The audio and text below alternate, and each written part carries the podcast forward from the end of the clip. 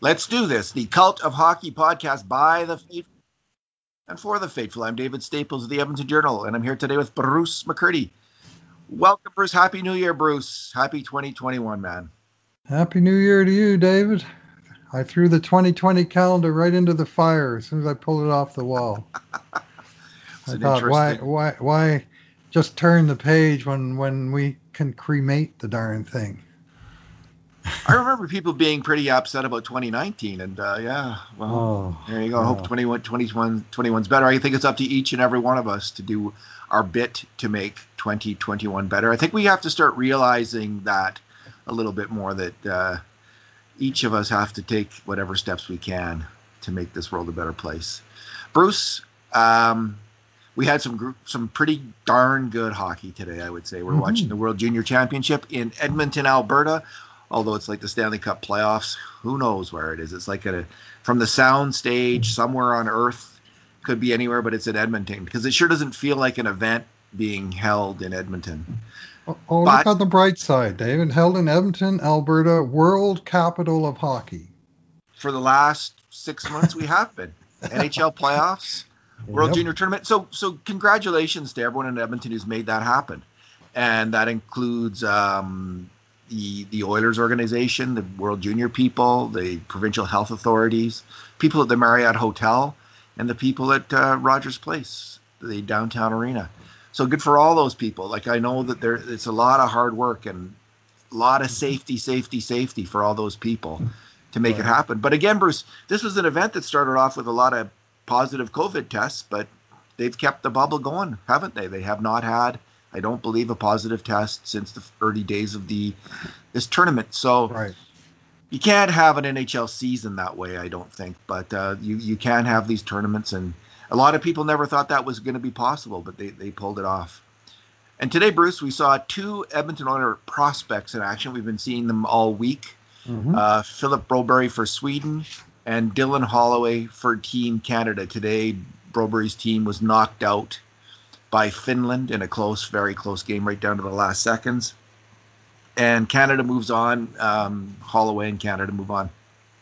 What was your impression of Philip Broberg this tournament and in this game? Well, I would express disappointment in his play, but in the sense that we never saw him at his best because he was physically unable to bring his best. He suffered some kind of injury either late in game one or in practice, I heard both. And Brian Rashog was saying Charlie Horse. I heard other people say a Charlie Horse. That kind of consistent with what I saw, which was a guy who, he was able to power through at times, but he lost a lot of battles, and he didn't have a very good first step. And he was beaten wide around to his left quite frequently.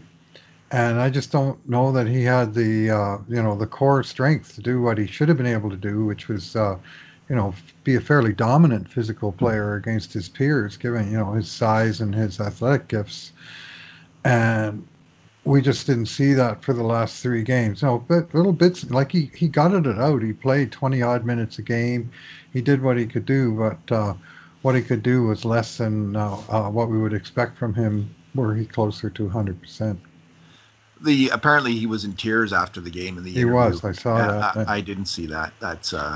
Yeah, he was really broken up about it, and I totally understand and respect that. This was his third and final World Juniors. I think his sixth appearance for Sweden in international tournaments since Linka Gretzky here 2.5 years ago. He played that year's World Junior. He played that year's U18, won the gold medal there. He played the summer showcase that they had for the World Junior last year. Then he played last year's World Junior and now this year. So 6 different tournament appearances for Sweden in 3 seasons. And this one really was turning the page, and you could see he was really crestfallen by how things worked out. The interview was in Swedish, so we don't really know what he was saying, but we sure know how he felt. Yeah, Bruce, there's some question, like, how much was he injured, that kind of thing. I can tell you, like, we've been watching him. We watched him in early December in Sweden. completely and utterly different hockey player than what we've been witnessing, I think. Like, I mean, I saw a player who could just turn on the Jets at will and shoot up the ice, and with all kinds of mobility and agility and defensive agility to get over. And he didn't have any of that. So what we saw was a one-legged Philip Broberg, and you know, with that in mind, I kind of liked what I saw, because I know what he can do. I've seen him play, and I just thought, wow, he played within the obvious limitations of what he was dealing with, playing injured. He actually played not bad, especially I thought this last game, I was quite impressed with him. You know, he just kept it super simple. He kept he just get the puck past the puck. Don't try to do too much. Play positional defensive hockey and guard the middle of the ice. And again, just keep that game as simple as you can, because that's all you can do. So I would have loved to see him bring his A game and play his A game and show everything that he can do. I'm a huge fan of his by now, but not to be. So good for him. I'm not. What I love, Bruce, and what you could see is his size. You know, he is. Maybe if you just saw him in this tournament, you'd think, oh well, geez, you know, a bust or something like that. If you weren't listening closely, but man, that guy's—he's a big guy out there with a lot of reach, a lot of range, and it bodes well, a player with that kind of mobility and size. The Oilers have done well. I know some people are still going on about Trevor Zegras, who's ripping it up for the Americans, a very good hockey player, and Dylan Cozens, who was just drafted before. He went seventh. Eh? Yeah, looks just great. He looks like a top NHL winger. Does he ever? Great shooter, passer. I don't mind the guy taking in the middle between those two players, and I'm not going to complain that the Oilers took him as their pick. From what I've seen in Sweden, they have a fantastic prospect here, and a defenseman, a left shot defenseman. It looks like the Oilers are going to probably need going forward if Oskar Klefbom doesn't make a comeback. So I'm good with him. The other player we saw, Bruce, was Dylan Holloway. What are you making of Dylan Holloway? Yeah, lots to like in his game. Fundamentally, pretty sound player. Skates, likes to get pucks deep, you know, as Ryan Smith used to say in every interview. And he likes to dump the puck into his own corner, and then take a beeline to it and compete for it along the end walls and win more than his share of battles. The one thing that has disappointed me a little bit is his puck handling. Like, he's a little bit of a plumber, you know, at least he has been in these games. Yeah. And, you know, puck is going through his stick, or, you know, sometimes he makes a good play, but oftentimes it's fairly neutral, you know, not a lot creative and not a lot of real fine touches of the puck. And he's, today I noticed he played he got moved off of the line with Cozens and Connor McMichael, that has really been a driver for Canada. And he wound up on a different line with Zary and Pelche. Still a pretty good line. You know, there's not too many bad players on this Canadian team, you might have noticed. And Holloway holds his own and then some. Good on the penalty kill, such as they have. I think they only had to kill one penalty very late in this game. So I like a lot of what I've seen of him, but like I say, the one thing I'd like to see a little more of is a little more skill with the puck, and like, I'm not looking for like elite level plays of a high skill forward, but just fewer pucks, you know, sort of flubbing off his stick or getting through him to that. Maybe it's just a couple of games that he's fighting it a little bit, but possibly it could be a fairly strong indication of his true level of talent at this level of competition, right? Like, this is where he slots in.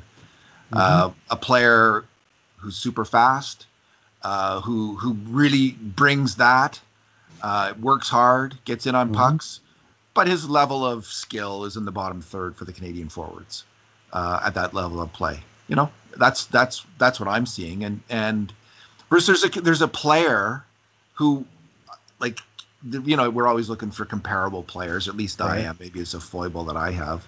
Nope. But you have it too. Okay, I have a comparison player. He's also an Albertan. He's from Grand Cache, Alberta. Okay.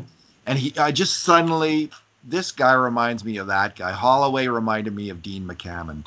Oh, yeah. Quite a bit. Okay. Just the blinding speed. And Holloway is fast. Like, he really is fast. And McCammond was lightning fast, too. Yes, he was. But like Holloway, McCammond lacked, you know, those elite hands and passing ability. He was a good, you know what? So people might think, oh, geez, that's damning with faint praise. Like, why are you saying Dean McCammond? Well, you know, Dean McCammond played 996 NHL hockey games, Bruce. Oh, man, did he? He did. Four away? I knew he was close to 1,000. I didn't realize it was quite that 996, close. 996, four away. That's so, maybe he doesn't care. Maybe he couldn't get another contract. But you know what? So Dean McCammond played in the NHL from 1996 to 2010. Scored 186 goals. He's like a point every second game kind of player in the dead puck era.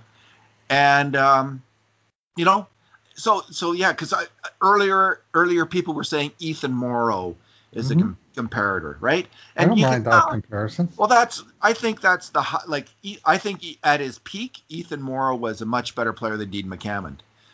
Ethan Moreau at his peak was a threatening two-way force in his own right in the NHL. And so, you know, and then I was thinking, like, Tyler Wright, there's a little bit of the guy who drafted him. There's a little bit of Tyler Wright in Dean. And again, someone might say, hey, that's a knock on Dylan Holloway. Tyler Wright played, I think, 600 some games in the NHL. So I think we're getting a good sense of who this player is. And I'm not so much seeing, like, the Morrow. I think Ethan Moreau was more of a consistent physical hockey player than we're seeing so far in Holloway. Although Holloway hits, like, he flattens. He's as likely to flatten a player as any forward on the Canadian team. Is that a fair comment? Did you see the hit he laid on the captain of the Swiss team? He hit him right. He hit him right in the red cross, right in the breastbone. I thought put the shoulder right into him. I thought you were going to mention the hit today on the Czech defenseman where he just powered over him. So there's been a couple fantastic hits. So the Ethan Moreau comparison, because McCammond wasn't a big hitter like that. So maybe we have a player who's got a little bit of Moreau, a little bit of McCammond, and that could be a pretty good player. But it probably is more of a third line, really, really good third line guy than a top or a second line guy is what I'm thinking at this point. But we'll see. You know, players sometimes surprise us, and all of these guys have been off for some time, including Holloway. So sure. I don't know, like, because he had to go in a couple different quarantines, and I don't know, like, if they were even able to skate or exercise or what the deal was. But because when he's playing college hockey, if I'm not mistaken, we have seen a little bit more dexterity with the puck, right? Am I just imagining that? Because I've seen him play 4 or 5 college games now. Maybe it's a different level of competition. Maybe it's a slightly lower, less fast level of competition than the World Junior Tournament. I'm not so sure about that, but it's possible. But maybe he's just in a slightly different role there where he's really expected to carry the puck and does so more. What do you think? Well, we saw 2 games, and he was feeling it and playing really well. Yeah, and you know, again, different level of competition. I mean, all due respect to college hockey, it's good hockey played there, but you don't have the high end talent to such depth as you have within his own team that you're comparing him to here with Team Canada. Yes, that's for sure. The competition he's played against some tough competition. You know, I'm just looking at Ethan Moreau. You know, he was picked 14th overall in 1994 by Chicago. Exact same draft number as Dylan Holloway. He played 1 year in the International Hockey League as a 20-year-old, and he was basically the same thing, late September birthday. So he was a mature draftee when he got picked. Played 1 year in the IHL at age 20, and then he got into the NHL and he never left. Played 928 NHL games. Wow, that's a career. I mean, people were saying, well, that's a disappointing comparison for Holloway. And I'm going, geez, that's not a bad player. Middle of the first round, 900 games. And, good penalty killer, physical player, stirred things up, made things happen. I mean, Moreau, he got singled out and demonized to some extent for his offensive zone penalties, which everybody hates. Guilty. Everybody hates offensive zone penalties. But what got missed in all that is for every one offensive zone penalty, there might be 10 plays where he shook a puck loose because he was so aggressive on the puck. He'd got his stick in there and he'd make stuff happen, and every once in a while he'd tip or hook a guy, right, and off he'd go, and everybody'd see that. And it was, part of his makeup. He was, he was hard on the puck kind of guy in all three zones, and I don't see that comparison as an insult at all. I mean, maybe Dylan Holloway is a better player than that. But if he is, then the Oilers got a darn fine player at number 14 overall. I didn't know that some people were thought that was a calm down or some kind of. You see the peak and you go, well, Ethan Moreau, come on. Ethan Moreau at his peak, Bruce. He was a hell of a two-way hockey player. Like mm-hmm. he was a. The MGM line was great. I loved that line. I really liked Ethan Moreau for a while there. Like he could really play hockey, and he was fearsome. Now we'll see. Like with forwards, I'm not sure that I ever see that skill level shoot up a whole lot. Maybe now, maybe in a blue moon, you get a player. You know what? What can though? Like the toughness and the ferocity. That's right. Something that's hard to know. So we already seeing a young guy who just hits the hell out of people now and then. But that's something that we'll have to see where he takes out at the next level as he gets to be his full size and he gets to be an adult and enters a really tough adult hockey league, obviously the NHL. What's he going to be there? But right. What we're seeing now is someone like, the Oilers could use a guy who gets there in there and hits with speed mm-hmm. like that. And I see his reading of the defensive game. His reading of the game is pretty good, if not very good. Like it's somewhere in there. Like offensively, the hands aren't there necessarily, but he seems to read the game really well. So if he can be that kind of guy who knows how to back check and to cover for other players, he could play on a top line as the designated kind of. Tikkanen, checker, covering for the other players who are in there trying to score. Like, let's say you have McDavid and, whoever else is with him and Draisaitl and whoever's Yamamoto, let's say. Holloway could be the other guy on a line like that and fit in. So I'm saying third line, but it could be higher than that if he can translate that toughness to the NHL because, man, he is as fast can be. He's not as fast as Connor McDavid, and he's not he doesn't have that beautiful agility and mobility that Philip Broberg usually has, mm-hmm. but he has that rocket speed. Like again, I think McCammond was so fast, Bruce. I remember the first few times I saw him play, it was unbelievable how fast that guy moved. Holloway moves like that. He takes a beeline to the puck, and that's the part of his game that I like the most. Like he's on that puck, and if he has to go through someone to get there, they'll fine. We can do that. You took the word right out of my mouth when you said Tikkanen. Like that's my kind of high bar of what kind of player. Where sometimes I say Holloway will be best suited if he's the third best player on his line. Well, Essa Tikkanen was undeniably the third best player on his line. Now, mind you, the other two guys on his line were pretty darn good, but his role within that line was very much the same idea. Get in hard on the forecheck, stir things up in the corners in front of the net, look after things defensively, kill some penalties, get the puck through the skill guys and clean up the garbage. And, that's Dylan Holloway's sort of skill set. And I had to laugh the other day. They were Ray and Gord Miller, but they were talking during the Canada-Finland game, and they were going on about they showed Jari Kurri's number in the rafters, and they started talking about Jari, and then they started talking about Tikkanen, and started chuckling it up about Tikkanen. While they were talking, the play was in process, and Holloway, number 10 for Canada, was on the puck, and he got it deep in the zone, and then he overpowered the defenseman behind the net, and he chipped it out.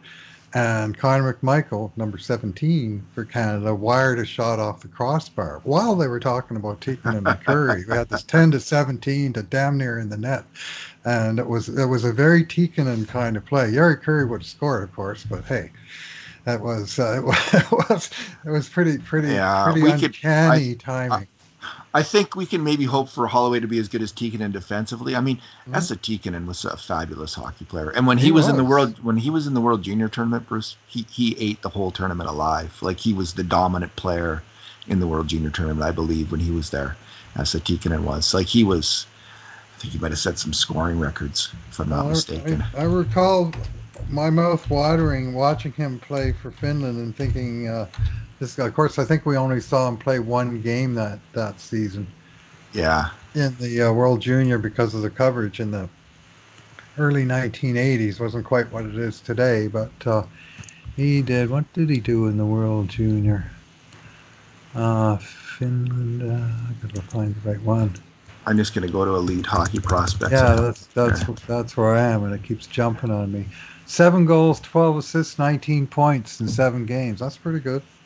That's pretty. He's like Dylan Cozens. Like he's Whoa. Like the best player. Like, yeah. So Tikkanen. No, anyway, let's. Anyway, I'm just saying that's kind of the model. Yeah. Of what, and I mean, the order. He's not Tikkanen. I'm not sure we got a Gretzky or a Curry on the list either. You know, but in terms of where he fits in, how a player like that can fit into a good line. You're darn right they can fit into a good line. So. Alrighty, Bruce, we have training camp. Before we go, any other thoughts on the Canadian team? I mean, I've really liked the play of a couple guys. That Draisaitl kid. Oh, yeah. He is good, Bruce. He's good. He's really good. And Bowen Byram. Yeah, Byram's really good. Quinn Byfield looks pretty dangerous. Dylan Cozens, game after game, and the guy he's reminding me of is Ryan Getzlaf, circa 2005 on that all-time great Canadian junior team, and he brings some of that kind of all-round game. He's capable of some strong defensive plays, right shot, can score from outside, can get it inside, can make a great pass. Like, he's got a lot of game. And there's a whole lot to like about that player. And I mean, Ryan Getzlaf, as a junior, he was thought to be a little bit erratic, and then he really blossomed, I thought, in that World Junior Tournament. And look what kind of a pro he turned into. There's none of the forwards who were taken around or after Holloway who I'm thinking, I wish the Oilers got him. Like, that hasn't jumped out at me of all those players. Maybe some of them, one of them will be. They're different players. They're more scorer types. You know, everyone from Jack Quinn and Cole Perfetti, who were taken ahead of him, and then Dawson Mercer and Connor Zary. You know, so I'm not getting that sense. The one guy who has jumped out at me in a good way is Caden Gooley, who looks like a horse. Like, I can see why Montreal seems to have gotten a pretty good player there, Bruce. Oh, yeah. And I can see, like, the Oilers were rumored to be interested in him, and I can see why that.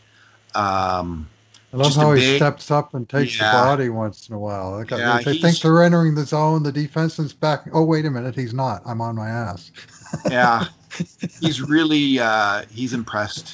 He's impressed quite a bit. Of all the other, other than the obvious two guys, Byram and Holloway, who are like magicians with the puck and brilliant skaters. Gooley has been the defenseman for Team Canada that stood out for me. I've got one other thing that'll make you happy, and you may have observed the same thing. I watched Holloway's shifts against, Broberg's shifts against Team USA on the feed that we have, and they actually had the American commentary. Oh, so yeah. They had that was covering the Team USA first, and they called him Philip Broberg the entire game. Well, so there you go. I see nothing wrong. No, I think someone, they got it right. I think I they got it right. Coming at me on Twitter saying, like, why are you calling him that? Don't you know that Ray Ferraro and like Gord Miller and all these other players?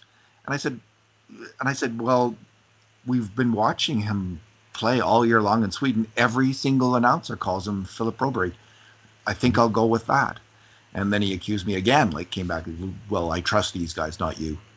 I just said, well, okay, whatever, fine. But this is his name in Sweden. So, well, this was a clearly an American announcer. It wasn't Gord. It wasn't Den Spayak. And this guy, you know, like he was very comfortable with the American team. And then funny, the other game, Canada versus Finland, we got the Finnish commentary. So after hearing Gord and Ray do the game live, I watched Holloway shifts again and heard them describe in Finnish. So it was a little unexpected, but it's a curious. We have a very international service that we subscribe to. Bruce, it's a curious thing in hockey that we actually make a really decent effort to get the Russian players, the Czech players, Finn players to get their names right, right? Right to. Yessa, you know, we don't say, some people still say Jesse. Most people say Yessa Puljujarvi, right? Like we have it down by now. We can all get Peter Chiarelli, and they say Puljujarvi. Yes. That started going wrong right from that moment. So most people but with the Swedish players, it's just epidemic. Like is that the right word of mispronunciation of their names? My theory, which I'm going to stick to, is the Swedes are too polite as a group to speak up and say, actually, my name is. And the great example is Elias Pettersson, who's actually said, no, I'm going to go with the English anglicized expression, Peterson. So he's just. He's rolling with the Canadian pronunciation, which is fine if that's what he wants to. So, all right, Bruce, we've now gone. It is 10 months, I think. 10 months, and we've had 4 NHL games. It's is it almost 10 months, or is it? It will be by the time they drop the puck on January 13th. That'll be the 10-month anniversary of the first canceled game, which would have been played on March 13th. So we've had 4 Oilers games.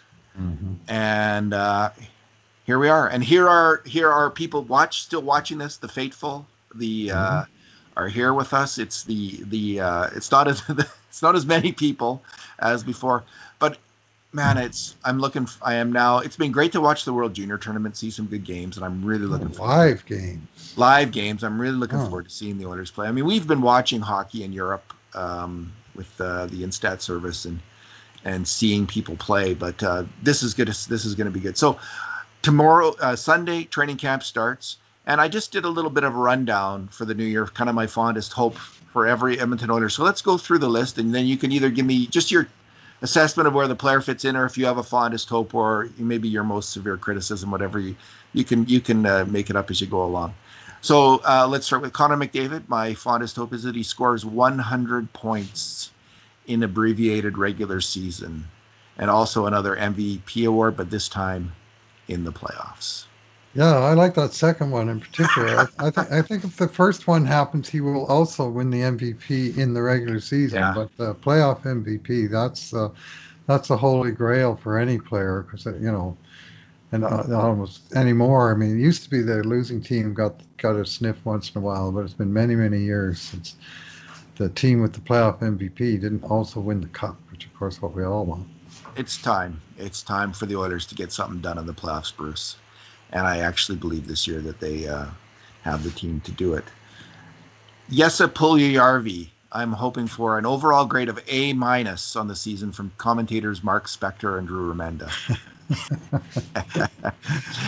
Who are kind of famous critics of Puljujarvi, along with, you know, all the team insiders around Todd McClellan. They all had the same view of him, of Puljujarvi almost, and they were none of them were that very much impressed. So it's going to be an interesting season for him. Like he started out gangbusters in Finland this year, tapered off a little bit. What do you think is going to happen with him this year? What would be your guess? A lot of different ways it could go. I mean, there's 5 really qualified right wingers on the roster, and he's going to have to take a job off of one of them. And I honestly see him in the middle of the lineup, like third line, with third line center Kyle Turris joined at the hip for the opening stretch. And then it's up to him as to whether he goes up or down from there. I mean, the opportunity may present itself that if he plays really well, that he could move up. I'm not really necessarily expecting that, but it wouldn't totally shock me either. You know, he's a real wild card. Let's leave it at that. I agree, and what I would say is that he is. I think his health was such a big factor in his final year in Edmonton. Yeah, that's big. Falling down all the time. We're going to see a healthy, more mature player here, highly skilled player. And I think he's a good player. I'd love to see him fit in. He has the potential to be a top six winger in the NHL if he gets it all together. I mean, he's good with the puck. He's good defensively. He's huge. He can forecheck. He can backcheck. He just needs to dig in and do all those things in an NHL setting, and we'll see if that happens. Okay, Jujar. Yeah, do it consistently. Jujar Kara. My hope for him is an overall grade of A- on the season from commentators like me. So I've been very critical of Kara, especially last season when he struggled mightily with the puck in his own zone. And I don't know, Bruce. He's in tough. Yeah. In for competition for fourth line center with Gaetan Haas, who I think is a better player. He's a faster player. And now with Devon Shore. This new PTO guy who's probably also arguably a better player than Jujar Kara. What's your thought? My thought's Jujar's in pretty deep, and he's going to have to find another level. He's going to big part of that's his own confidence level. I think it's taken a beating these last couple of years, and he when he's bringing his best game as he's done for stretches here and there, he's fine.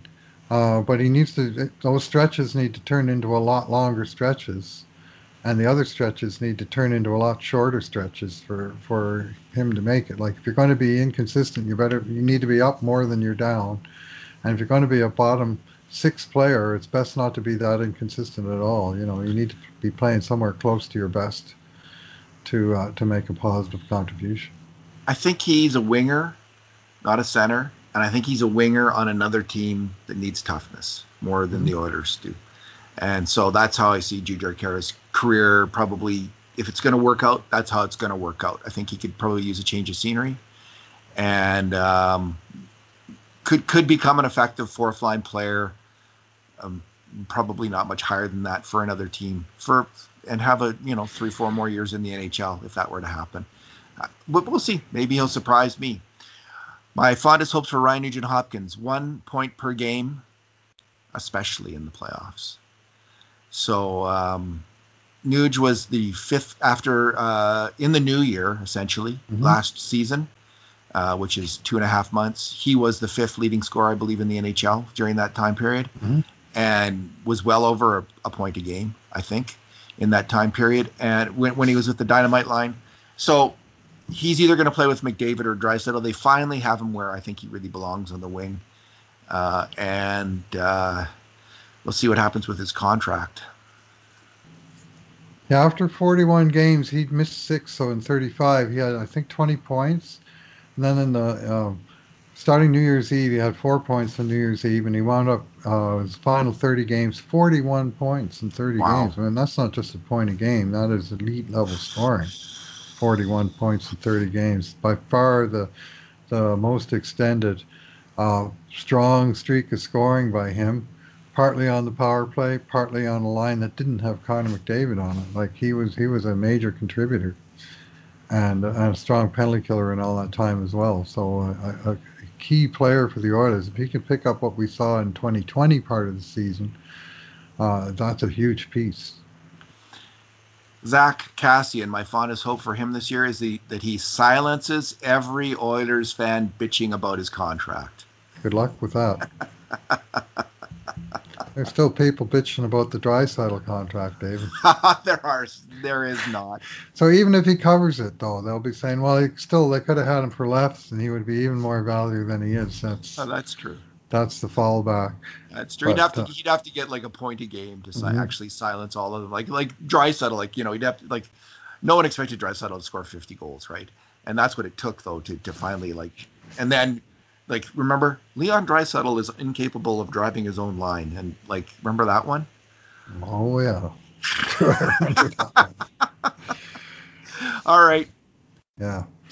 Yeah, Cass, he's got a lot of questions to answer from the time he signed that contract through the end of the regular season. He was a disappointment, and then in the playoffs he was beyond being a disappointment. He was almost a complete no-show in the playoffs, and I may have said this before on the podcast, I would love to have been a fly on the wall on the exit interview between him and Ken Holland last summer, and hearing what was expected for him this year. But he needs to bring it, and he may need to figure out how to bring it without without a crowd. I think he feeds off the fans, Zach. Of any guy on the team, I would say he's the number one guy for that. He needs to find a way to somehow infuse that passion into his game, even in empty buildings, which we're likely to have for a while.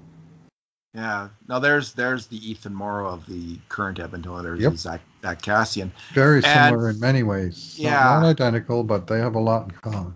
Yeah. And dumb penalties. Zach Kassian doesn't take that many dumb penalties. 13th overall draft pick. These are no Benoit Pouliots, Bruce. These are not in the dumb penalty category. High event players, let's say that.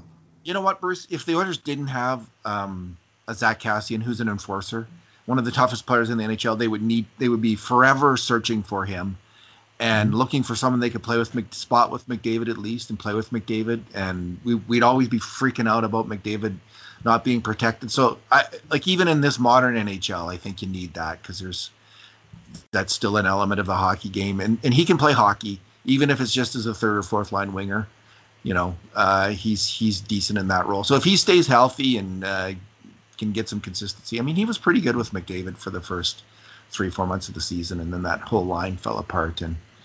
And obviously, it goes without saying, this is a pre-COVID contract. If Ken Holland, if somehow negotiations had fallen apart in January and he had to sign Zach Kassian this summer, it would have been for a lot less money. In a lot less term, but that's how the cookie crumbles. Bruce, who do we got next? Let me see here. Josh Archibald. My hope for Josh Archibald is he's hailed as the new Matt Hendricks for all the intangibles he brings. What's your take on Josh? Yeah, my take is that I sure liked him visually last year a lot better than I liked him statistically. Yes. And when I looked at all the numbers at the end of the year, I was going, well, that's a lot less impressive than I was impressed by watching the guy play. His line was outscored a lot. He didn't score a lot 5-on-5. What he did do was score in other situations, empty nets, shorthanded. He was a very trusted player by Dave Tippett against the other team's goalie out situation. He'd put him out there, and he'd either score or make a big defensive play. He made a number of contributions in the very dying seconds of Oiler wins, and that's maybe your intangibles that brought Matt Hendricks to mind. Not that Matt Hendricks would necessarily be out in the dying seconds of games, but Archie's got he's got a strong compete level, and he's going to need it because he's one of those 5 right wingers looking for 4 jobs. The coach Dave Tippett really loves this player, I think. Loves him enough to play him with Connor McDavid, which I hope I never see again.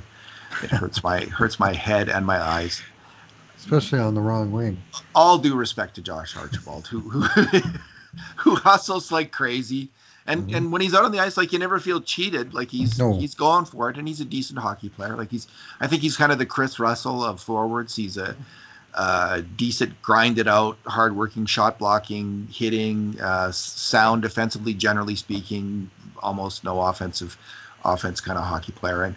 They need him on the penalty kill. He was a marked improvement over some of the forwards who had done that in the past. They're going to need him, especially this year, where they're going to be looking for penalty killers. Yeah. Maybe he'll be with Nuge. If Kara's not in the lineup, maybe they'll put those two guys together, because he and Sheehan were fantastic You know, Riley Sheehan's gone, and it's one of the underestimated aspects of Riley Sheehan's game. He just signed a PTO in Buffalo. Mm-hmm. Alex Chason, my fondest hope for him is he keeps kicking ass in front of the net on the power play. He really was. He's such a smart hockey player.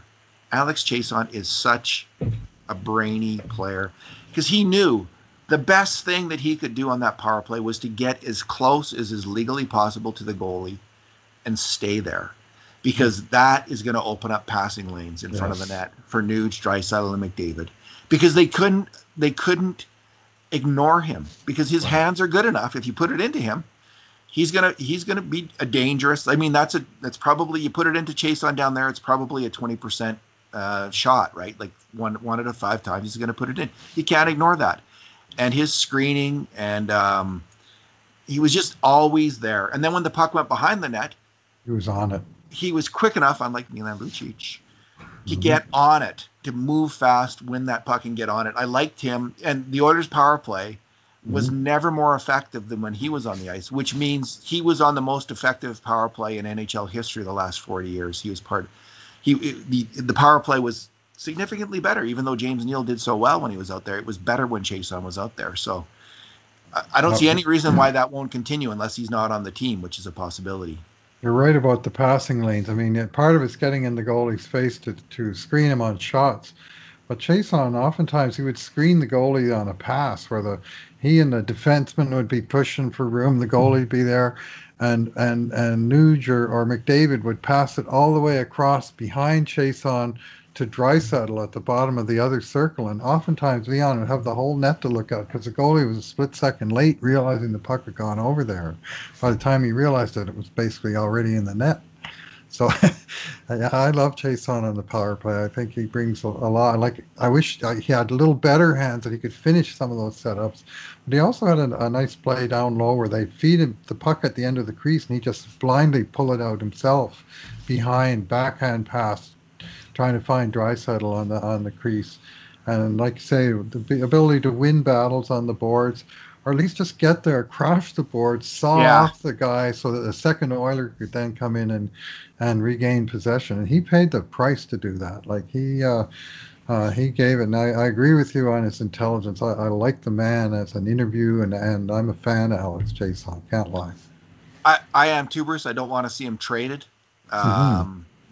It may come to pass because they do have a glut of wingers right now, a little bit of a glut. And another team would be, they would be lucky to have Chason. And again, he's another player whose people have complained about his contract. The Oilers got full value, I think, last year. I agree. I think he covered the bet. Yeah, he did. Kyle Turris, my fondest hope for him is that he rediscovers his hockey mojo and a hockey hotbed. He's not a player I know a lot about, although he's been in the NHL a long time. I haven't watched his last year's games closely. He's fallen off considerably in terms of all kinds of statistics. We'll see how he does. He's coming at an age where he, unless he's been injured in a way that we don't know about, he shouldn't be so old that he can't get it done as an NHLer. So fingers crossed that he is an improvement over Riley Sheehan, who I think is, his badness, I'm going to say, is a little bit overrated. Riley Sheehan's badness as a hockey player. Riley Sheehan had some good periods in the year. His badness mainly came when they put him on with the wrong combination, when they had the Kara and him together on the same line, which happened too much. But with Riley Sheehan, with two fast wingers, that actually worked out pretty well. So I think Kyle Turris has got an important role. Can he do it? What say you, Bruce McCurdy? Well, he's going to have high expectations of, improving that 3C role, but the expectations that are heaped on him in Edmonton are pale in comparison to the expectations of a 6-time $6 million contract that he signed in Nashville, that he got bought out of. So he's a little bit of a reclamation project, and he's also a little bit of himself having to reclaim himself as a player. He should be highly motivated. He scored a point every 2 games last year in a bad year in Nashville. 31 points. I mean, one of the big issues with the Oilers is that beyond their big 3 scorers, they didn't have many guys capable of getting 30 points. And it certainly wasn't Riley Sheehan on the third line. So the third line, I mean, they're still going to have their top matchups, but I'd like to think they're going to be able to keep up more and at least scoring goals against the ones that they give up. So that I mean, if the Oilers even have a break-even third line, that's a big win for the team when you think of what they got in the top six. Yeah, I mean their third line, as I see it right now, is probably Ennis, Turris, and Puljujarvi. So that's a pretty good third line. Who are we at now? Gaetan Haas. My hope is that he establishes himself as a valuable NHL role player. I really think that's likely to happen. He's coming to camp a little bit late, which is a setback for him because he was in lockdown and because he was near someone who had COVID. We'll see when he gets here. He's played very well in his last games in the Swiss League. He's got a year of experience under his belt. I think he's a very, very smart defensive hockey player. Maybe the smartest defensive hockey player on the Oilers. I think he can kill penalties, Bruce, if they give him that opportunity. So. And he's fast, and he can tip the puck. He's got a little bit of offensive game. So as a fourth-line center, I would love to see a fourth-line that was fast, like with him and Nygaard and Archibald, for instance. That would be an interesting fourth-line. Exactly. And I don't know if we're going to see that every game, but we'll see it some games probably. And so I like him as a fourth liner, and I think he can do it. What about you? Well, the Swiss National League is not quite the National Hockey League, but he was a good penalty killer in that league, and he was a dangerous penalty killer. Like he scored shorthanded. Like he used his speed, and he's got enough skill to turn chances into goals once in a while. So I'd like to think that there's more to this player than we saw last year. Like he sort of learned his way around the NHL last year, and I'd like to think he can take it up a level. And I liked his play in the last games in the Swiss League, as you said. Like he was pretty meh for about the first 2/3 of his time over there, and then he really came on the last number of games and was looking like a more dominant and just accomplished player out there on the ice that. He should come with plenty of confidence.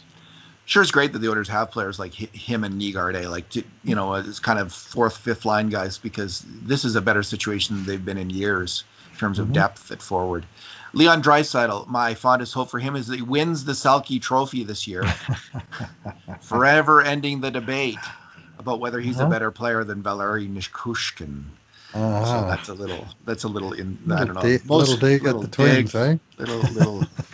little dig at Evolving Wild there for suggesting that Valeri Nichushkin was a superior player to Leon Draisaitl last year, but we won't get into that. We've talked about that. I like the Selke Trophy idea. I mean, you could look at his record last year and all of the criticism that's being heaped his way for his defensive woes and so on. But the fact is that when he moved from left wing into center, his defensive woes went away. And the line that he centered was a very, very effective two-way line. Leon, for all, he does make defensive mistakes, coverage errors, but boy, does he make a lot of plays. And that big paddle of his is just an enormous weapon defensively. I read somewhere from over the course of the summer, somebody counted something they call defensive touches. And Leon was up near the leaders in the league, and that actually didn't surprise me, even as he was getting ripped for poor defensive play. But he gets his stick on so many of those passes in the neutral zone and the defensive zone. He's got such good hand-eye, and I mean, he's practically carrying a goalie stick around with him. That thing is just a log, and he seems to get a piece of a lot of pucks, and he's still got to settle down and just I think, lift his awareness of the danger man and that sort of thing. But I see him as a fairly strong defensive player. And when he and Nuge switched positions center for wing, the Oilers instantly became a better defensive team. Leon Draisaitl could win the Selke Trophy. Like, that's how good a defensive player. Goal. I think he can win it, and I think he may. I think he's going to win it in his NHL career because he can be such a dominant defensive player. We've seen it when he's out there 3-on-3. He is so good when he wins that puck, protecting the puck, advancing the puck with the defense and working it out. There's few better players in the NHL at that. he's had some problems in coverage, like picking up the right guy in the defensive slot. And sometimes, you know, he's a little slow on the back check, if I'm completely honest. But when he has that job alone of being the center, he generally gets it done, and he can be exceptional in that role if he makes up his mind. I think he's going to make up his mind this year to do it. I see Dom Lucian in his excellent article in The Athletic about the Oilers preseason. He nailed that exact same thing that you and I were harping on all last year about the two, him and McDavid, sort of getting mixed up in the defensive zone coverage where you had two centers sometimes and no centers other times. And, you know, there was this is where them each having, you know, it's crystal clear now. You're the center. You've got the 200-foot responsibilities. You got the down low stuff that you can do, and then you can get your fabulous skates in motion to get down to the other end and make something happen. And I think the degree of commitment from both of those players to that aspect of the game is going to be a key to what eventually turns the Oilers into a contender. Completely agree, Bruce, and I can see them competing now with each other to be the best two-way center. Sure. And now they're going to have more equal line mates because the Oilers have improve the forward depth enough that McDavid's going to play with a guy like Dominic Cahoon, or maybe Ennis, or maybe Nugent Hopkins with Cahoon playing with Draisaitl. But both of these players are going to have really good wingers for the whole year. There's all kinds of guys to pick from.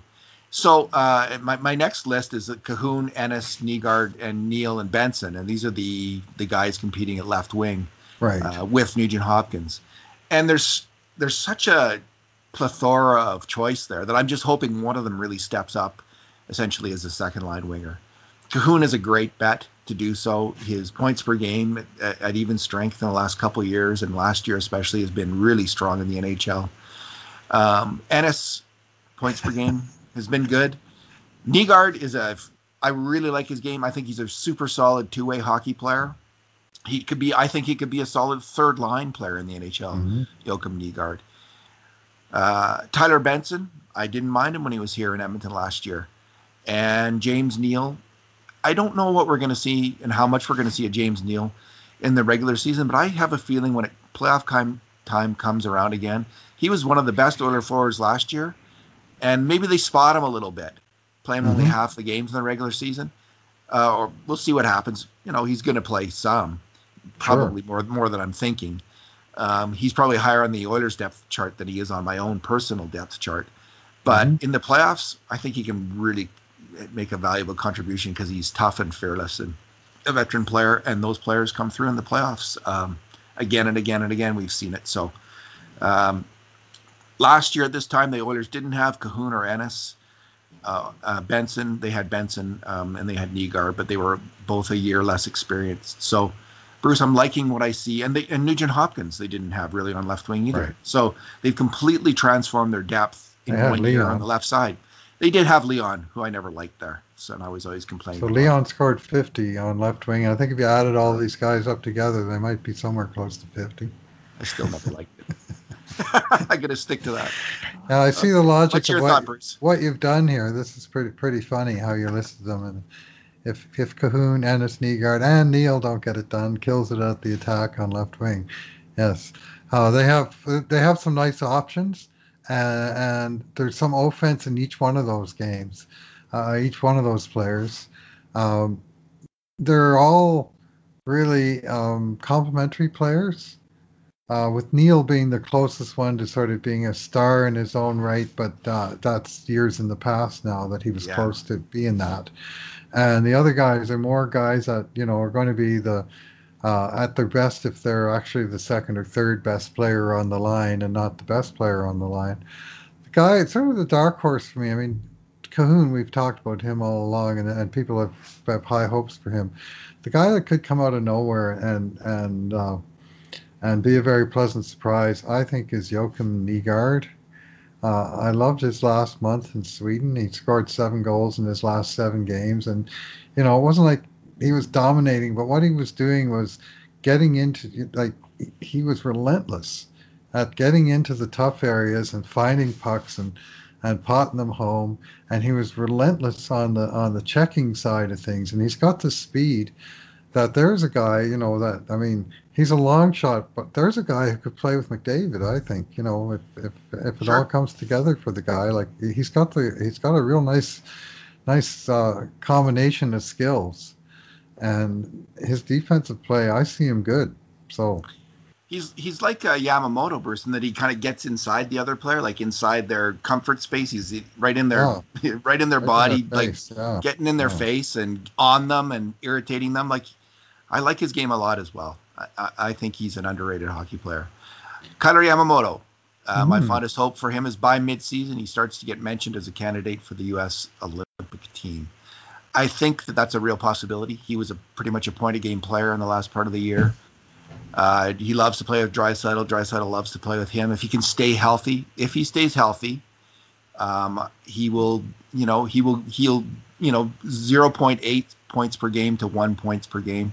And that was mostly at even strength because he didn't get power play time, Bruce. I mean, he was one of the top even strength scorers in the NHL last year. And over 3 points per 60. That's in thin air up at that altitude. Staying healthy is going to be a chore for a smaller player like that. With any, you know, he gets nicked up now and then, but man, he proved himself as a dynamic offensive hockey player who can make plays with the best of them at the NHL level. And that, boy, did the Oilers ever need that. They needed one of Yamamoto and Puljujarvi to turn out, and it looks like one of them has, and maybe we'll see another. Got to say though, about the furthest thing from my mind in terms of looking ahead is the 2022 Olympic team, especially Team USA, which, whatever. I think there's every chance that NHL won't represent at that Olympics when all is said and done. I agree, Bruce. I don't think it's going to happen. I think there's going to be boycotts. The only reason I'm saying that I want him on the Olympic team is it signifies that he's come of age as a. He's in the conversation. He's in the conversation. It's like more like a signifier than anything I give a hoot about. Completely agree, and I hate to say this because I love Olympic hockey. I love it. It's my favorite thing other than the Oilers winning the Stanley Cup. But I think the odds of them playing in China with everything that's going on is like 1 in 10, honestly. Downer of the day. Darnell Nurse. My fondest hope for Darnell Nurse is he silences any question that the Oilers ever needed to bring in a player like Oliver Ekman-Larsson. Well, that's a mighty fine aspiration, David. I don't think silence and Darnell Nurse are going to be in the same sentence very often. I mean, in theory, you'd like to think that, you know, he takes his game up to that level, but he's, I think, always going to be a controversial player. People don't like his style of play. Some people, and other people just think it's the cat's meow. He does bring an awful lot, and he would be one tough guy to replace if he were the one that was out of the lineup. Ooh, yeah. Just as Oskar Klefbom is, don't get me wrong, but Darnell is, you know, with the speed, the mobility, the fierceness, the, you know, the offense, the ability to win battles. I mean, if you focus on the mistakes and the downside things, and there's plenty that's going to keep you mad for a long time, but he brings so many positives that counterbalance some of those things. It'd just be nice to see as he continues to mature into a, you know, a mid-career sort of prime career of his career player, that the ratio between the good to the bad is just going to continue to improve. I still don't think we've seen the best of this player. Let's put it that way. Yeah. So he's played, what, 300, more than 300 NHL games. He's 26 years old. 25. It is time for his A game. This year. Yes. It's time for his A game. Absolutely. And I think we're going to see it, Bruce. I think he's realized, he was talking about the need to play better defensive hockey. Yep. That's what he's got to do. That's what he's got to focus on. If he focuses on, they are not scoring when I'm on the ice. I'm going to play fundamentally sound defensive hockey. I'm going to guard the slot. I'm going to, you know, stop players from coming in around me. I'm not going to beat myself on defense. I just think if he just really has that veteran knowledge of how to play defense, which he should have by now, which we've seen signs of, he could become a pretty significant defensive shutdown player. And you know, maybe that involves him redefining himself a little bit as, you know, not the number one attacking defenseman. I don't know. But whatever it is, I think he's so close, Bruce, that I think he could shut down that kind of talk to some extent. He's always going to have his critics, as you say. And every defenseman in the NHL makes bad mistakes all the time, including Oliver Ekman-Larsson. But as Connor McDavid can attest, but I'm expecting some really good things from Darnell Nurse this year. Oskar Klefbom, my hope is, you know, it's obvious, vastly improved health, and he's able to play pain and injury free by next fall. Like, poor guy, and Oscar, you're not listening to this, but we are. We do really hope for you, Oscar. We really are. Just he's another human being. Like these terrible, debilitating injuries that hockey players get, that can cause them so much pain and agony through their life. It's a tough sport, and it's hard to hear that he's been injured in this way. You know, playing with, I think, a lot of pain these last few years. Yeah. You could see it in the way he played. So. Caleb Jones, my hope is that he established himself as a solid puck-moving D-man in the NHL. What say you? I hope that he established himself as a solid puck-moving top four D-man in the NHL, David. The top four is, if it's in his future, it's still a matter of when is he ready to make that step. And there was a time last year when Oscar was out and Caleb played, I think, 8 games or something with Adam Larson. And they outscored and they more than held their own, and he looked every bit comfortable in that role. And then there were other times where he looked like an NHL rookie, which he was. And, you know, you want to see the continued maturation of his game. But, I mean, he's, 23 years old. He's turned 23 this past summer. And he's just still finding his way. I mean, draft +5, and we're just starting to see now the player that he could be, and let's just hope he just continues that progression. Chris Russell, my fondest hope for him, and this is probably the least likely of all of them, but my fondest hope is that he finally gets his due from all Oiler fans as a smart, fierce, and surprisingly effective competitor. What do you think?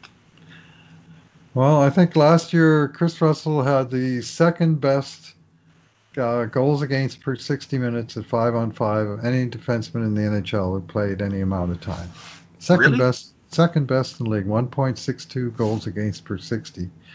Oh, and not surprising. Yeah, that did very little to silence the criticism about Chris Russell, which is all about style of play and where the puck spends the majority of time on his chips, and I get that. I mean, I'd rather the puck was in the other end too, but credit where due, he doesn't give away very many free shots. Yeah, he just clamps down on people in the slot, and if you haven't recognized that by now, you're not really paying very close attention, is what I'm going to say. And if some people take that as an insult, well, it is. Bruce, he's getting a little older, and I saw a slight drop off in his play. Yeah. The one thing that could turn fans a little bit is he's going to play probably this year with a superior puck mover, I'm guessing, unless they put him with Adam Larson, which I think is a bad idea. They're going to put him with Tyson Barrie, or if someone gets hurt, maybe Evan Bouchard will step in there. And he's going to be on his left side, like on the side he should be on, like the left side of the ice, the left shot defenseman. Those things combined could make his shot metrics look better. And just make him look better, because he's good. He's never really – when has he been paired? When he was with Sekera, he was paired with a good puck-moving defenseman. I thought that was a really solid NHL pair, and that was the top pairing the top, you know. And, Matt Benning and him, it was a bit of an adventure. Never really worked out that well, I don't think. They didn't give up much, but they didn't get a lot. Wasn't enough puck moving. So with a better partner. Give him a role where his job is, you know, to keep doing the defensive things, and when he gets the puck, get it to his partner with space. If he sort of consistently can do that, then that's a role that he could excel in still, I think. Slater Cuckoo plays as well as his strongest boosters in the analytics community believe he can play. And so I don't know anything about this player. Some people look at his numbers, some of his numbers, and think he's going to be quite a good addition to the Oilers. I hope they're right. I hope he is. Let's see what he can do. You're one of them. So I hope that evaluation is sound in this case, and hope he becomes that player. I think we're going to see him. There's always injuries. Hockey's a rough game, so we're going to see this player, and I hope he does well. I read a post by Jason Greger. He dug into Cuckoo a little bit, and in a different way than I had. But what he noticed was that he was a healthy scratch last year in Chicago for 28 of the first 44 games, and then he finally got into the lineup in game 45, and he played the last 26 in a row, and he played all 9 playoff games, and he was an outscorer, and his offensive stat, everything, his ice time went up. And there was an item on RotoWire, which I had seen from his coach last year, Jeremy Colton, saying at one point that he's just played so well, I can't take him out of the lineup anymore, even though, on paper, he's the number 7, but he's too valuable to us in the lineup, so I'm taking out somebody else, And, I mean, again, this is a 26-year-old guy. I don't think we've seen, we haven't seen enough to know for sure, but it's very possible that he's still improving into the player that he's going to be right into his late 20s. I wonder if his rise kind of coincided with Brent Seabrook, them realizing Brent Seabrook cannot play anymore, at least last year when he was all banged up, and maybe that's when he started to get playing time. My only question, if that all that being true, why didn't Chicago bring him back? But you never know what is going on there. Maybe Seabrook didn't want to go back. I don't know, but seems like they would have had him back. I'm not sure why they didn't. Okay. That shocked me. I couldn't understand why would a team like Chicago let go of that guy. Yeah, and teams make mistakes, so that's what this could be. We do not know. Ethan Bear, I'm saying my hope is that he takes yet another step in his play, establishing himself as a top pairing D-man in the NHL. And he played top pairing minutes last year, and he hung in there. And Bruce, the incredible thing about Ethan Bear is that he has gotten better every year of his pro career. The progression has been real, and it's been large, significant each season. If he does the same this year, we're looking at a very good NHL player, and he's already good, and he was already hanging in there. But man, if he starts to be really good in that role, that would be great. I hope he does that. Now, his second pro year, he suffered injury issues. He had 4 separate injuries that put him out of the lineup at times. And that was the only year that he didn't show a significant improvement. I mean, his last 2 years at junior, he went from being a 5th-round draft choice to being a very promising player to being the best defenseman in the WHL and winning the award for that. And as a pro, in his rookie season, he got NHL time. It's the second year he got through, he had those injury issues. And then year 3, made the team out of camp, played every game, and just got better and better. And he exact same age as Caleb Jones. He's just turned 23. And the future is bright. I keep hoping that he's what I call the Spurgeon.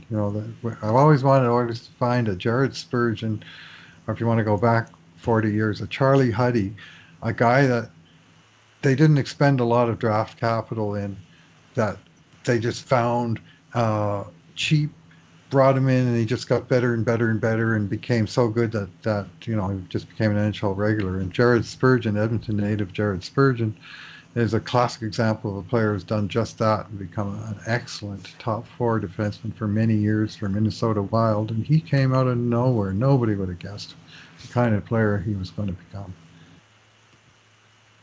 I'll settle for him being as good as Duncan Keith. That works. Adam Larson. My fondest hope for him is that he has solid enough health that he can bring his nasty and effective A game every game. Bruce, he was in for a 2-month period the Oilers' best defenseman. He was so good defensively, and he moved the puck fine. And if he can be healthy, and I think this is the key, was the key for him and Klefbom this last couple of years. If he's healthy, he is a really good hockey player, and that's what I want to see out of Adam Larsson.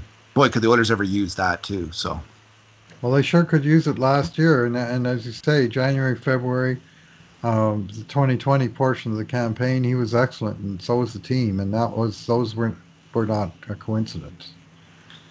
Tyson, go ahead, sorry. It's all right, carry on. Tyson Barrie, my hope is that he makes every Leafs and Avs fan question why they ever let him go. Is there a chance that will happen? Well, I don't think the Avs fans are probably questioning it because they got Nazem Kadri out of that deal. Yeah. So they're probably pretty happy. But if he makes every Leafs fan question why they let him go and why they let Nazem Kadri go to get him just for dessert, well, that'll be all right. I actually don't care what Avs fans think, but if Leaf fans are pissed off, well, that's all good. The Avs fans have such an embarrassment of riches. I mean, they have Alex Newhook and Bowen Byram coming onto their team, Bruce. Oh, man. Well, yeah, I mean, Tyson Barrie, I mean, on the back end, they've got Cale Makar, Samuel Girard, and Bowen Byram. Yeah. You know, like that's a stud for each three defense pairs for the foreseeable future. Like, they are going to be a handful and a half. So they were right to move Tyson Barrie when they did because they knew they had guys coming up to do that role, and they needed a 2C desperately, something to go behind Nathan MacKinnon. So that was an excellent trade by Joe Sakic. He got value for Tyson Barrie and then some. So, you know, that's the cost of doing business. But Toronto paid a heavy price to get him and then basically let him go for nothing after 1 year. They're the ones that hopefully will be second-guessing themselves. And if they're not, then we'll be second-guessing Ken Holland. Evan Bouchard, my hope is that the offensive talent that got him this far translates well into the NHL. If he gets a chance, Bruce, I don't have much doubt that the offense like that. This is like, you know, watching players like Philip Broberg in Sweden. You know, you just see the talent. Evan Bouchard is an immensely talented offensive hockey player who passes the puck and shoots the puck, probably at a higher level than any other defenseman currently on the team other than Tyson Barrie, who I'm not as familiar with. But from reputation is fantastic. Evan Bouchard is a really, really great attacking hockey player. I don't know if we're going to see him. It depends if players get hurt, but then players always get hurt. So we'll see him. We'll see him somewhat. But I think we'll see him play games in the NHL this year. Last year we never saw him even once. He got called up and he sat in the press box for a week, and otherwise he was in the AHL. And that was Ken Holland doing Ken Holland things. And his contract even slid as a result. So he's just entering his entry-level contract now, age 21. So the Oilers have him at a very good price for the next 3 years. And one very possible outcome that could come from this year is that by the end of the season, the Oilers could decide they don't need to make a huge dollar offer to keep Tyson Barrie because they've got Evan Bouchard and they're confident that he's going to do the job the way Colorado was confident they had Cale Makar to do the job. All right, moving on to the goalies. Anton Forsberg, the career AHLer that they signed, Bruce. My hope for him is that he steps up big time when his time finally comes. I think we are going to see him play. I'd be surprised if the Oilers don't, if there's not some hiccup along the way with one or two of their goalies. And last year they had Shane Starrett, who was injured. This year Forsberg's healthy. He's been a very solid AHL goalie for a long time. He's been marginal at the NHL level. But we'll see. We'll see what he does when he gets the chance in Edmonton. Yeah, if one of their two over 30 goalies gets banged up for a week or two, the nature of the schedule is so many back-to-backs is such that it's unlikely the coach would just try and run with one guy for, you know, a long stretch of games that they would need to use a backup goalie, whoever that is. So Forsberg, he's got a pretty good chance of getting into games. I'd say single-digit number of games, but I think we'll see him. And his AHL pedigree is good, and his NHL is. You know, other than the one season where he got a chunk of time in Chicago, it's just been as an emergency call-up kind of guy. And So at least, you know, he's got lots of experience in that role, which is where he fits with the Oilers. Mikko Koskinen, my fondest hope for him is that he covers so much of the net this year that spooked opposing snipers fire wide every shift. We already saw this last year. In the games where Koskinen was playing well, by the middle of the second period, we saw all kinds of guys just start missing the net because they're trying to get too exact with their shots, trying to beat this absolutely huge goalie. So, well, you shoot to miss the goalie, but if you miss the goalie only by also missing the net, well, that's a win for the goalie now, isn't it? It certainly is. Last but not least, Mike Smith. My fondest hope for Mike Smith that he gets in not one, but two goalie fights against the Flames this year. You want to see him take out both Markstrom and Riddick, do you? Oh, yeah. Riddick's pretty feisty, isn't he? Hasn't he been in some fights? Oh, yeah.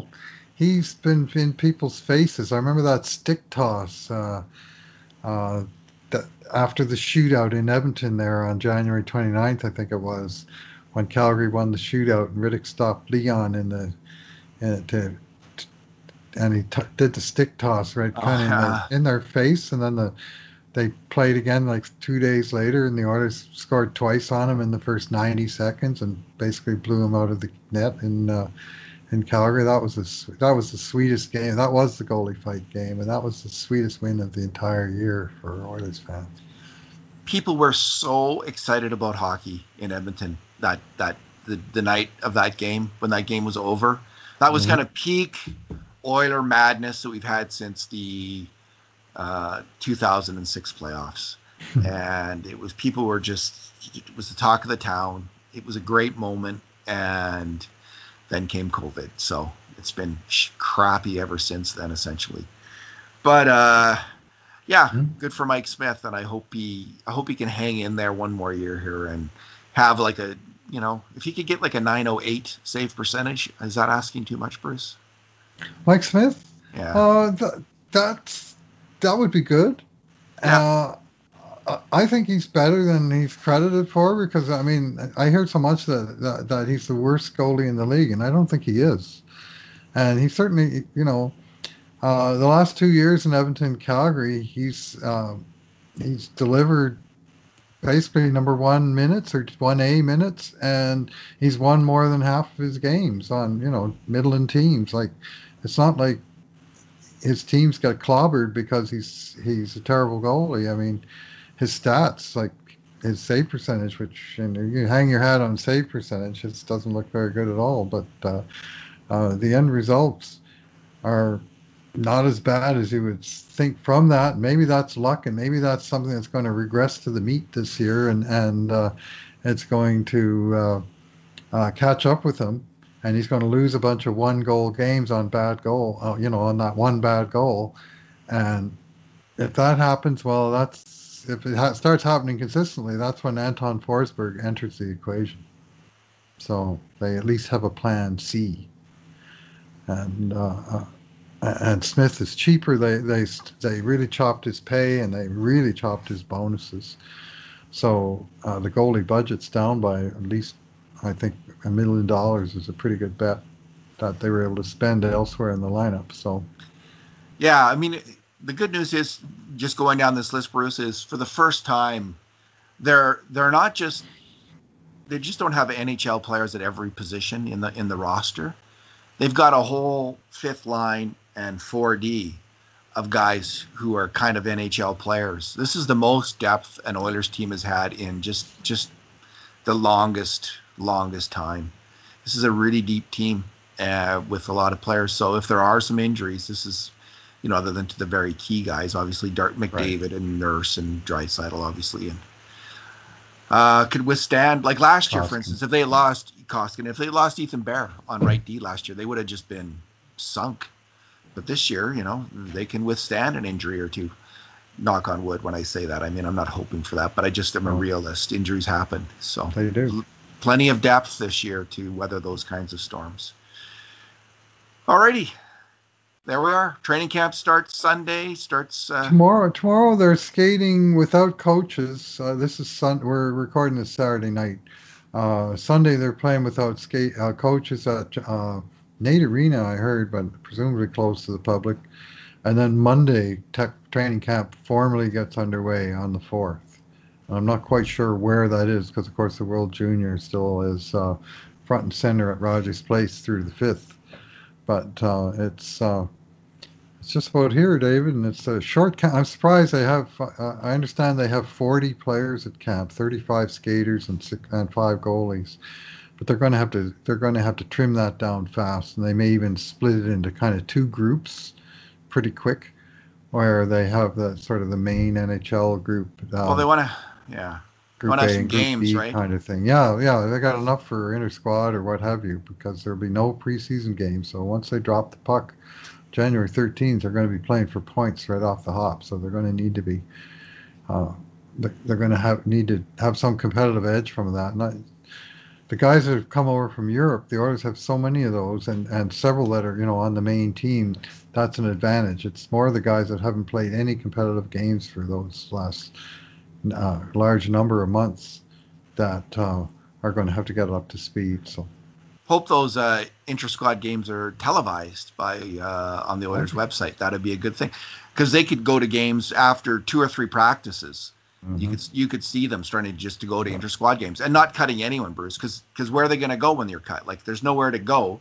So you might as well just keep playing inter-squad games right until the first game of the year, and you have enough players to do so. So that's probably explains the numbers. And they could show the internet feed of the inter-squad game. They could probably run a 50-50 and raise $100,000 off, if not more.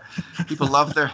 People love them some 50-50. I guess there's 3 million on the 50-50 that's running under today's quarterfinals at the World Junior. Last number I saw was 3 million, or right next to it. Anyway, great to have hockey coming back. I really feel it now. I've been kind of ambivalent about it. Like, we're all stuck in this COVID fog and life. Mm-hmm. Whatever's going on in all our lives, just getting through, and it'll just be really exciting and. A great distraction, and then the next step is when minor hockey comes back, but we'll see when that happens. All right, Bruce. All right, David. Thanks for talking. Thanks for listening, everyone.